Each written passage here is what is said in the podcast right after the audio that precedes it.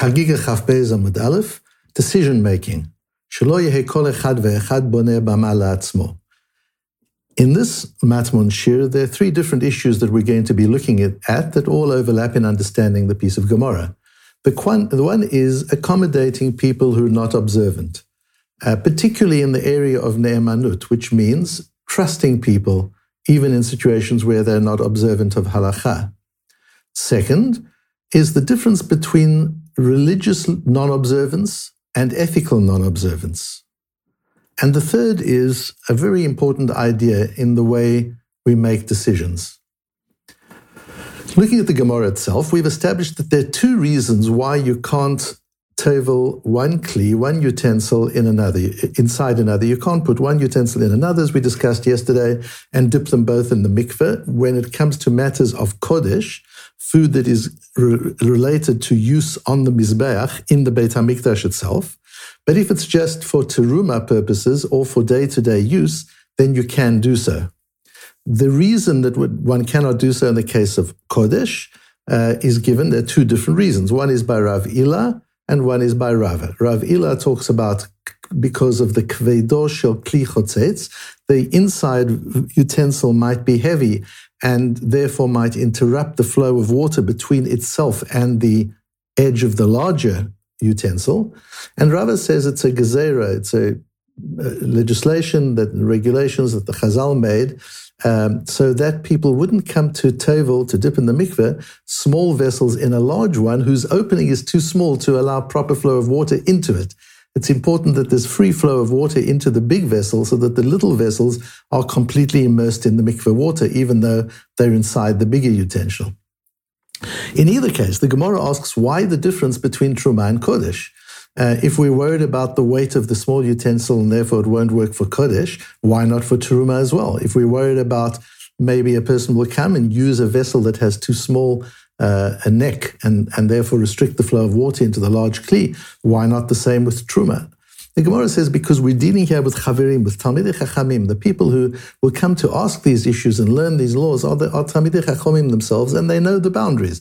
They know when it does apply, when it doesn't, what they can do and what they can't. The Gemara goes on then to say, well, then uh, for Kodesh also, we should rely on the discretion of the Talmid Chacham to know exactly what he can do. We shouldn't have to legislate a general law that covers everybody. The Gemara answers, we're worried that an Amharitz, an ignorant person who doesn't know the law, might watch the Talmid Chacham while he's toveling for the purposes of Kodesh and copy him with copy him without knowing the details of what can and can't be done. And that way, the Amhaaretz, the the person who is not learned, might come to tovel the utensils incorrectly the content in the in those vessels which are supposed to be kodesh could become tameh, and then he brings it to the Beit Hamikdash. That wouldn't be a good thing. So the Gemara says the same should apply for truma. No, we say we don't accept a, a kohen who's a Talmid Chacham doesn't accept truma from an Amharetz from a person who's ignorant for these very reasons. Uh, and we're not worried that we'll offend the, the because he's free to give his truma to one of his friends who's also an Amharetz. Um, so we're not worried. He has other alternatives. However, when it comes to kodshim, if the Beit Hamikdash does not accept uh, food that he brings, items that he brings to the Beit Hamikdash for the purposes of kodesh, what we're afraid of is that Yehei kol echad ve'echad boneh. We're afraid that he will feel rejected by the Orthodox system, by the system of law in the Beit Hamikdash, and that will encourage him to go and start a reform movement, to start a different religion, different religious practices, uh, or a conservative movement where the halachot are not stringent, where the halachot are, are adulterated and in some cases distorted. So to avoid that, we want him to feel included in the one Beit Hamikdash, which is there to serve all Jewish people, and so we'll accept we'll uh, accept his um, uh, what he tells us about how he toveled the, the keilim. Um, it's interesting here, the, this area of accommodation, in other words, normally we wouldn't trust an Amharitz, we wouldn't trust a, an ignorant person who by choice is not keeping the Torah, we wouldn't trust him to make statements that will affect our observance. If a person does not keep kashrut by choice, he doesn't believe in kashrut, He cannot be a mashgiach in a restaurant or in a factory that produces food. We're not going to believe him about the kashrut of the food if he has rejected kashrut altogether. So normally, we're very specific about trust in the area of halacha. We trust people who themselves are committed to the observance of halacha. But here, in the case of ne'emanut, in the case of believing, um, where it, it doesn't affect anything other than the extent to which we believe him, just as an individual can make his or her own decisions about their radius of trust. Who do I trust? How far from my own circle am I willing to trust other people? Do I trust people who share the same values? Do I trust people who are of the same ethnicity? Do I trust people who live in the same community? What is the, what is the radius of trust? So Chazal too can increase their radius of trust to accommodate somebody who is moral, ethical, has integrity, but doesn't observe the halacha. That principle is described very clearly by the Rif in Masechet Psachim. I've quoted the Rif in the in the sources, where, where the Rif says uh, this accommodation is specifically with those Amaratzim, people who are ignorant of of Torah. They're ignorant of the laws. They're ignorant of observance. But they're honest people, people of great integrity. And we know many, many people today who fit into that category. For those people, we can expand the radius of trust. Um, but that doesn't mean that we would compromise any other area of halacha just to be inclusive. So if there are, are questions of accommodating people uh, in our shuls, in our services, and having to make adulteration of halachic observance in the shul in order to attract people, to make them feel inclusive, that is not suggested at all in this piece of Gemara. We're only talking about ne'emanut, the degree to which we choose to trust a person who's not observant but is honest. But, in, but if we are going to start making accommodation and, and diluting halacha in order to make it more palpable to people who are not involved in halacha, then what we are attracting them to is no longer Torah, is no longer Torah itself. We will have diluted the Torah in order to make it palpable, thus attracting people to this diluted form of Torah, but it's not Torah anymore.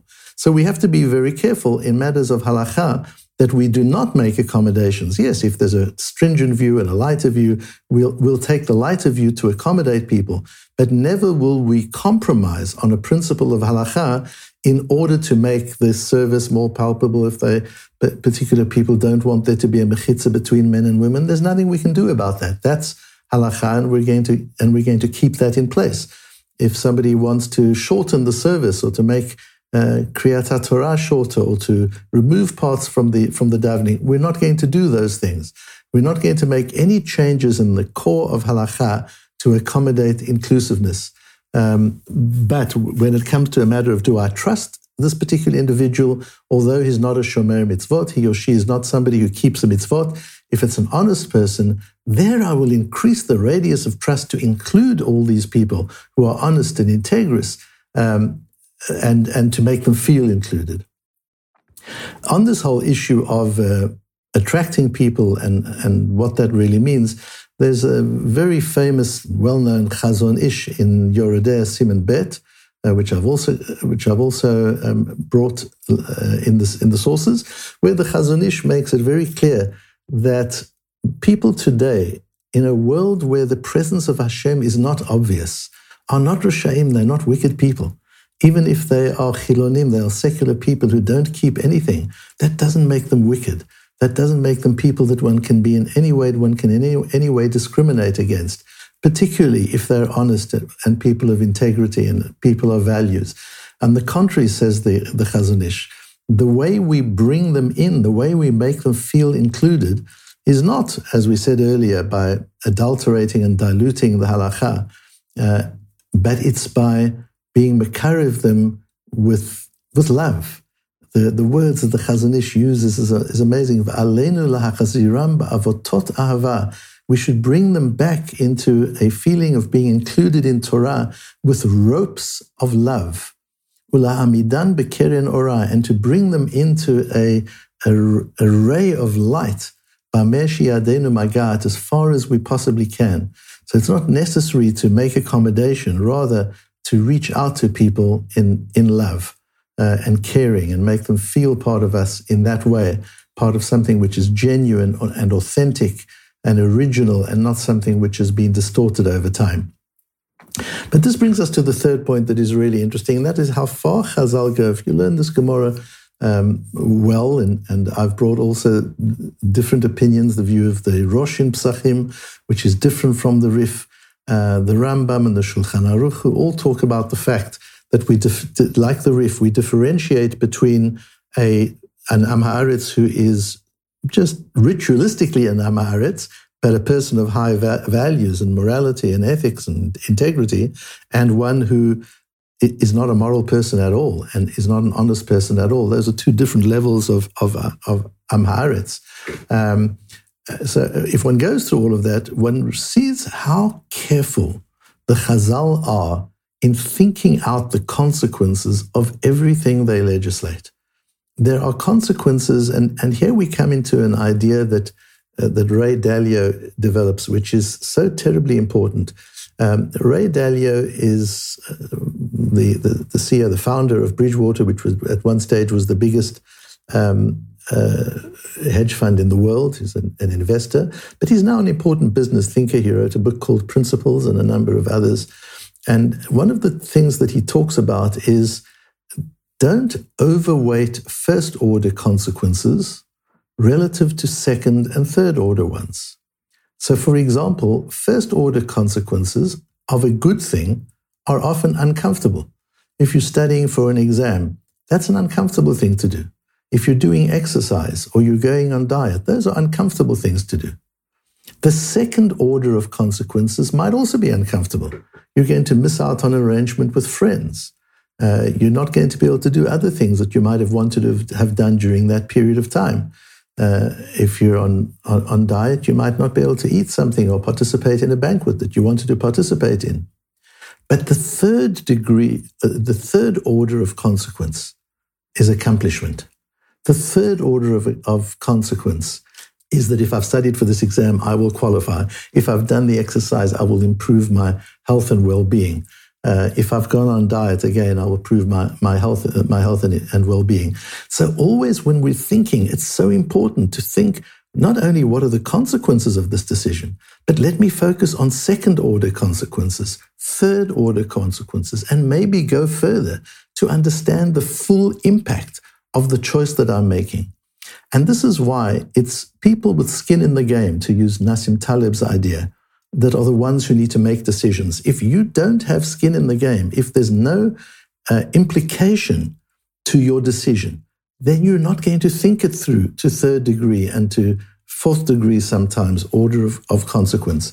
When I was learning Hilchot Shchita with Meir Brandsdorfer, who was the great authority at that time, particularly in the area of, of uh, of shchitat ofot, of slaughtering fowls, chickens.